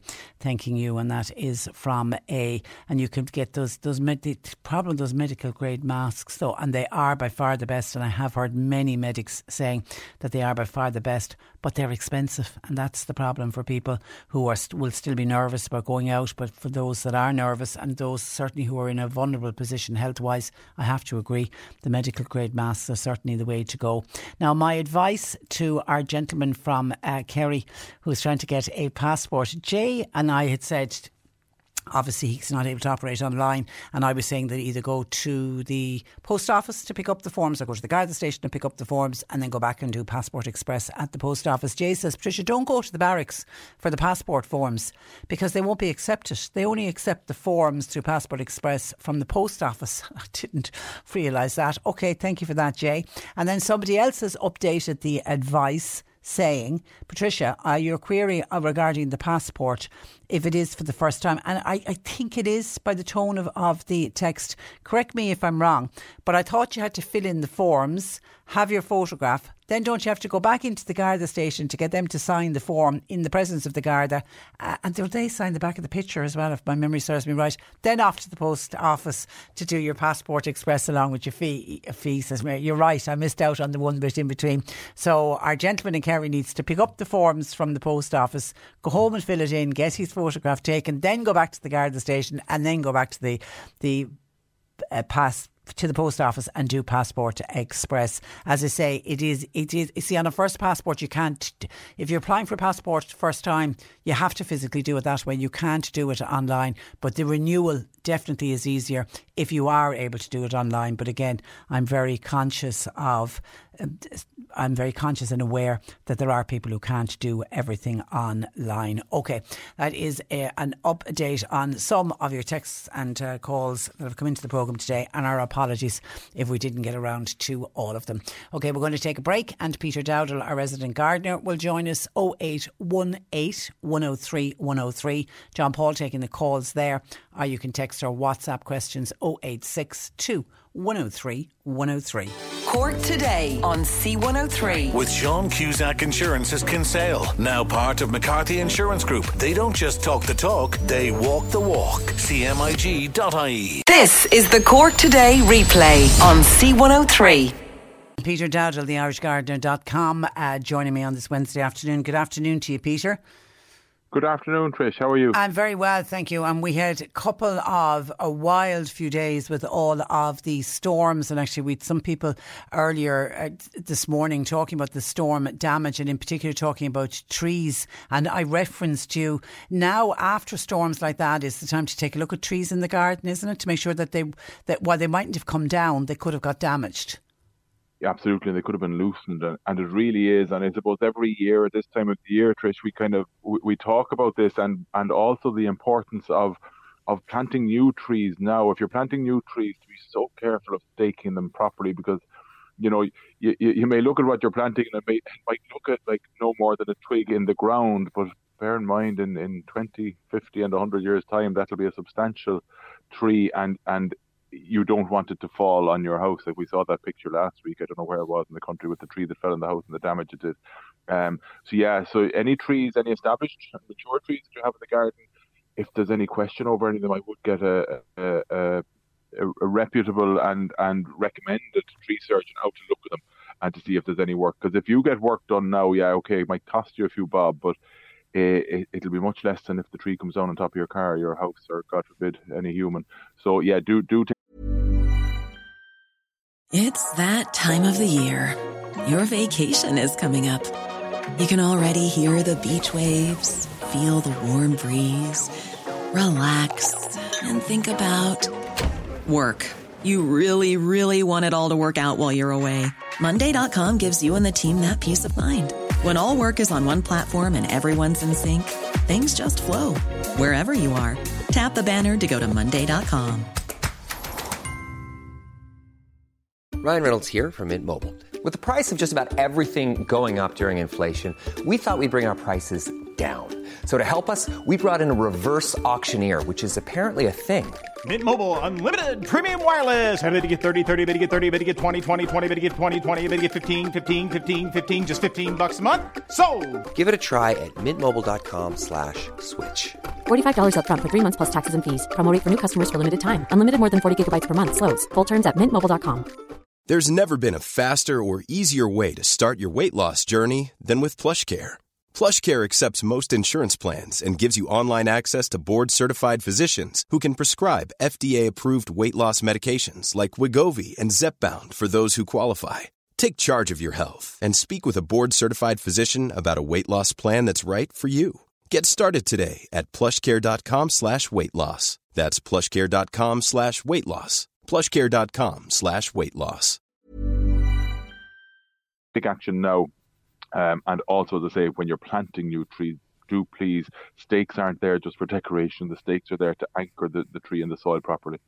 Okay, and then uh, we've so many questions in for you uh, today, but so many we're all having the same problem, and it is to do with uh, moss, uh, including Jim. When is the right time to start treating moss? Is it too early now? And then Con in Bandon sums up major problem with moss in the lawn. I've tried a number of treatments. Some will kill the moss, but they just make the lawn look black. So anything else that I can use and you could recommend would be welcomed. And someone else is making the point that over this autumn and winter, for some reason, their garden is just full of moss, and that person has a very large. Uh, garden. What do you recommend for moss on lawns?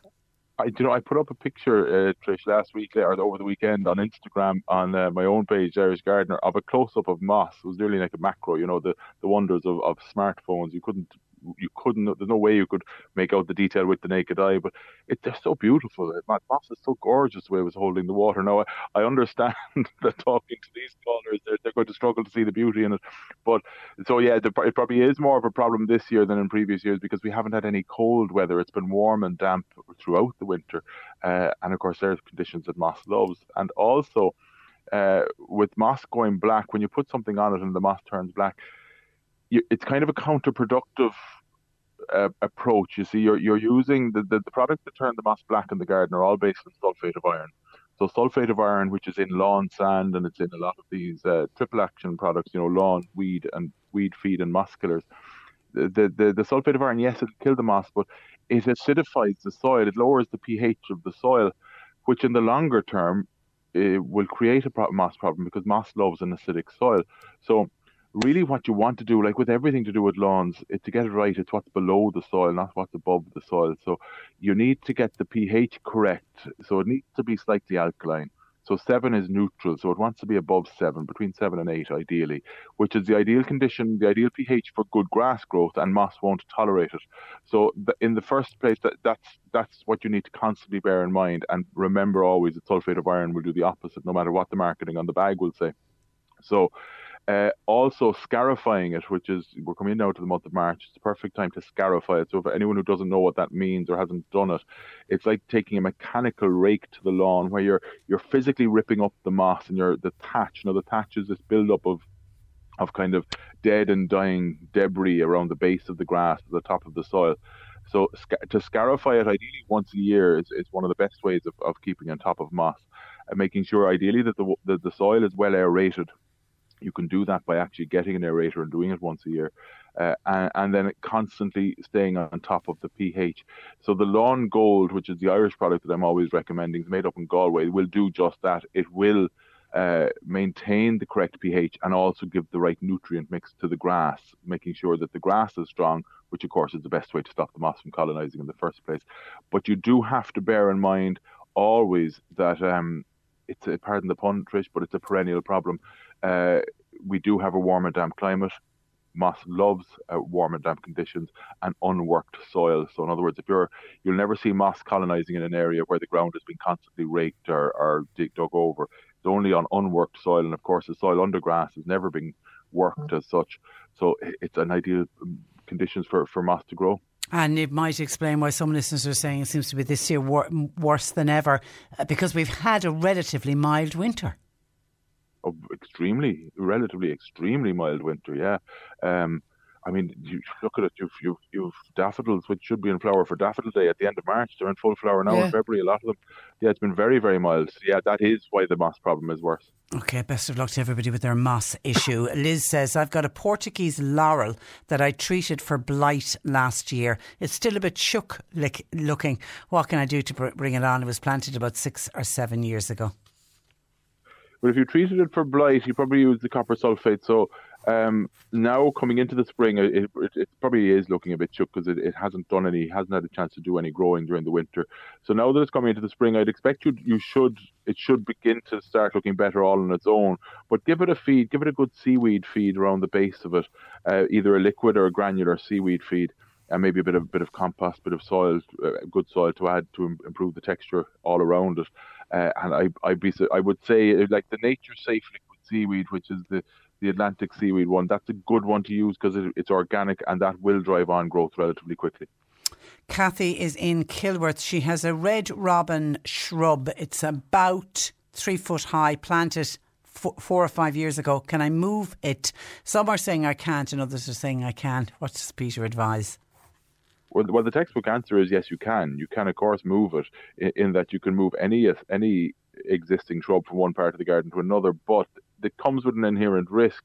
Now, if it's been in there five or six years, as she says, you know the risk is substantial. Uh, and the other thing is, we're really gone past the window of moving it.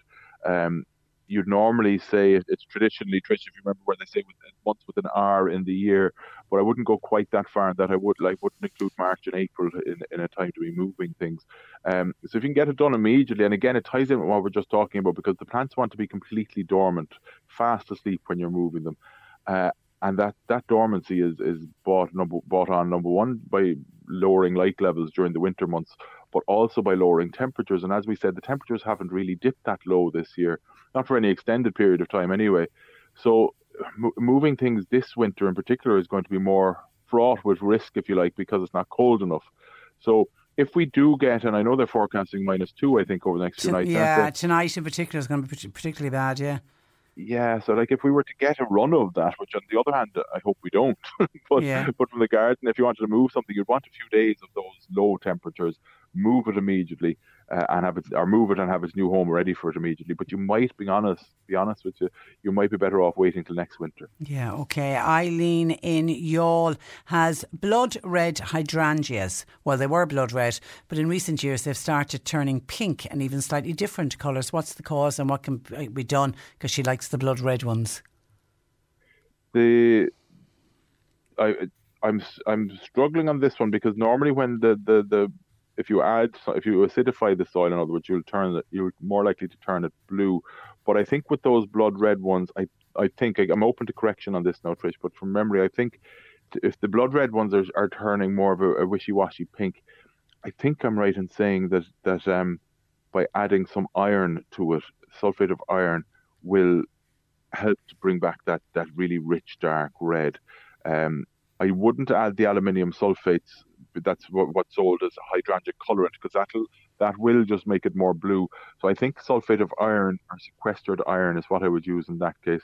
Do use it. We'll know then come end of summer, early autumn whether I was right or not. But I, am fairly sure that that's the best thing to put on it. Okay. Hi, uh, Peter. I found a bag of tulips that I forgot to plant. Can I plant them now? I've just found them in my shed. Absolutely, plant away. Provided provided they're still firm and they're not gone soft or, or mushy, plant away. I mean, you've nothing at all to lose. They will come good. They'll probably be a bit later, uh, but they won't survive if you hold on to them next autumn anyway. Sean wants to know: Is now the time to prune a climbing hydrangea and lavender? Lavender, yes, but don't don't prune it too hard. Lavender hates to be cut back too hard. Um, if you lavender is one of these plants that needs to be regularly cut back, regularly trimmed uh, I suppose, as opposed to being cut back because it, it, does tend to get woody and leggy in this in this climate. Our soil and weather is too good for it. Uh, and but to prevent it doing that, give it regular trimmings two or three times during the year between kind of flowering bursts, if you like. Uh, if you leave it get woody and then cut it back hard, it'll just turn up its nose and die on you. I'm afraid. Um, with the climbing hydrangea, no, I wouldn't cut that back. You rarely need to cut it back. So if, I suppose if it's a question of if he's asking, uh, is it the time to cut it back because it's growing into somewhere where he doesn't want to, like a lot of climbers can? Well, then yes, it doesn't really matter when you do it then because you you just need to keep it in check. But if you just want to prune it that it's growing a bit too far out from the wall or something like that, which would be unusual with a climbing hydrangea, uh, I would say no because you're going to sacrifice the flowers for this year if you do that uh, I would do that directly after flowering would be the best time to do it. Hi, this is from Teresa. When is the right time to plant potatoes and onion sets outdoors? Well, you're coming into it now. It's still a bit early. Uh, I would say your potato set, your potato, seed potatoes outdoors would be next month. You traditionally have the first earlies in by Patrick's Day, which is obviously the 17th of March, uh, and the main crops then will go in any time after that, right through April. Uh, onion sets, you could certainly have them in now, but if you haven't got them in yet, you've still got plenty of time. Any time during March will be fine. Is it okay to set a Prunus circansa? Now, yeah, yeah. yeah. Uh, and do I put compost around it when planting? So, if is it okay to plant it now? Yes, it is okay to plant it now. And again, if it's a pot-grown tree, so in other words, it, sorry to, to, to put it in layman's terms, Trish, you, you, might you might struggle with the name, but it's actually the, the you know it very well. It's the pink cherry blossom, Prun, Prunus Kanzan. Um, you know the, the the the cherry blossom that we'll all see in bloom during April and May. That's what we're talking about. So if it's a pot grown specimen, yeah, you can plant it any time of the year. Uh, if it's a bare root, in other words, if it's been grown in a nursery and there's no pot, uh, you really want to get it in as soon as possible. Plenty, plenty of water over the next 12 months. As I said at the start, make sure you stake it very, very well. Not huge need for compost, but I would certainly dig the hole for the for the plant. Uh, and what I would concentrate more on is is breaking up the pan underneath that hole to encourage those roots to get a good bit deeper. So kind of even with a, a, large crowbar or something, just try and try and break up the soil beneath the hole to encourage the roots to go down as opposed to sideways. Okay, Elizabeth says, please, could you ask Peter, how do I prepare the ground for wildflower seeds? At the moment, it's just rough grass. Well, the best thing to do is to remove the rough, rough grass. You have two ways of establishing a wildflower area in the first instance. First of all, you could do nothing and just let what's there. So stop growing, stop cutting the grass if you've been cutting it, and see what emerges. Now, if it's an area that hasn't been maintained or hasn't been, been you know, mowed or anything, uh, and you just want to put in a new area of wildflowers, just remove any existing growth. Just go out there by hand and, and remove it. Um, any existing vegetation, and you just make. It's important that the wildflower seed then makes contact with just bare soil, just fresh soil. Don't feed it. Don't don't put in any new good quality soil or compost or anything of that. It wants really nutrient poor soil, or else the grass will just take over again. So uh, that's really all there is to it. Remove the existing vegetation, scrape it with a rake just to break up the tilth, create a tilth, uh, and then put on the, the, the, wildflower seed and concentrate on watering it. Uh, if it's if it's a soil that has had fertilizers or plant foods or anything on it, over the last number of years, you will see grass being a, a, a, bit of a problem as it establishes over the next couple of years. And bear in mind with wildflowers, two things. Number one, it's too early to put on wildflower seed yet. You're looking from mid March on, uh, until kind of mid April that month, and then again in September. But the other thing to really remember, Trish, it's a slow project. It's you you will see colour for most wildflower mixtures in year one as annuals come into bloom But then in year two, it'll be different because you'll get the annuals and biennials and some of the earlier perennials. But then in year three and onwards, it'll be quite different again as the perennials come into bloom. So it is, don't lose heart, I would say. If you're putting on wildflowers, it is something that you're going to give have to, to give a couple of years to before you see it at its best. And then and you'll you'll, you'll have the benefit of it then. Okay, and uh, lots of people wanted to cut back roses. Is now the right time to do it? Get them done. By end of February is always my my, my cut off date. I, I aim to get them always done by the end of February. So do. But even if you don't get there before the end of February, do get them done at some point. Okay, have a good week. And you, thanks. and Trish. we'll talk to you next week. Thanks for that. That is uh, Peter Dowdall, theirishgardener.com. That's where I leave you for today. My thanks to John Paul McNamara for producing. Nick Richards with you for the afternoon, and we're back with you tomorrow morning at 10. Until then, I'm Patricia Messinger. Cork Very good today afternoon. on C103. With Sean Cusack Insurance's Kinsale, now part of McCarthy Insurance Group. Want great advice? You know who to talk to. CMIG.ie. Normally, being a little extra can be a bit much, but when it comes to healthcare, it pays to be extra. And United Healthcare makes it easy with Health Protector Guard fixed indemnity insurance plans. Underwritten by Golden Rule Insurance Company, they supplement your primary plan, helping you manage out of pocket costs without the usual requirements and restrictions like deductibles and enrollment periods. So when it comes to covering your medical bills, you can feel good about being a little extra. Visit uh1.com to find the Health Protector Guard plan for you. Hey, it's Danny Pellegrino from Everything Iconic. Ready to upgrade your style game without blowing your budget? Check out Quince. They've got all the good stuff shirts and polos, activewear, and fine leather goods, all at 50 to 80% less than other high end brands. And the best part? They're all about safe, ethical, and responsible manufacturing. Get that luxury vibe without the luxury price tag. Hit up quince.com slash upgrade for free shipping and 365 day returns on your next order. That's quince.com slash upgrade.